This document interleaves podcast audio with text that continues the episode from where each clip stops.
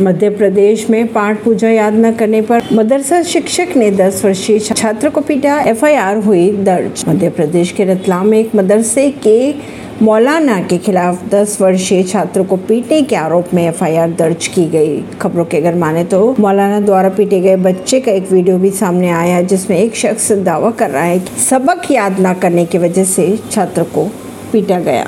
UP में खोले जाएँगे दो नए मेडिकल कॉलेज, सीएम योगी ने की घोषणा। यूपी के मुख्यमंत्री योगी आदित्यनाथ ने बुधवार को कहा कि राज्य में दो नए मेडिकल कॉलेज खोलने जा रहे हैं। इसको लेकर एमओयू पर भी हस्ताक्षर किए गए हैं। योगी के अनुसार इसमें एक मेडिकल कॉलेज मऊ, जबकि दूसरा शामली ज़िले में खुलेगा। उन्होंने ये भी कहा कि राज्य में 2017 से पहले सिर्फ़ 12 सरकारी मेडिकल कॉलेजेस थे। यह संख्या अब पैंतालीस हो चुकी है। ऐसी ही खबरों को जानने के लिए जुड़े रहिए जनता सरिश्ता पॉडकास्ट से। परवीन दिल्ली से।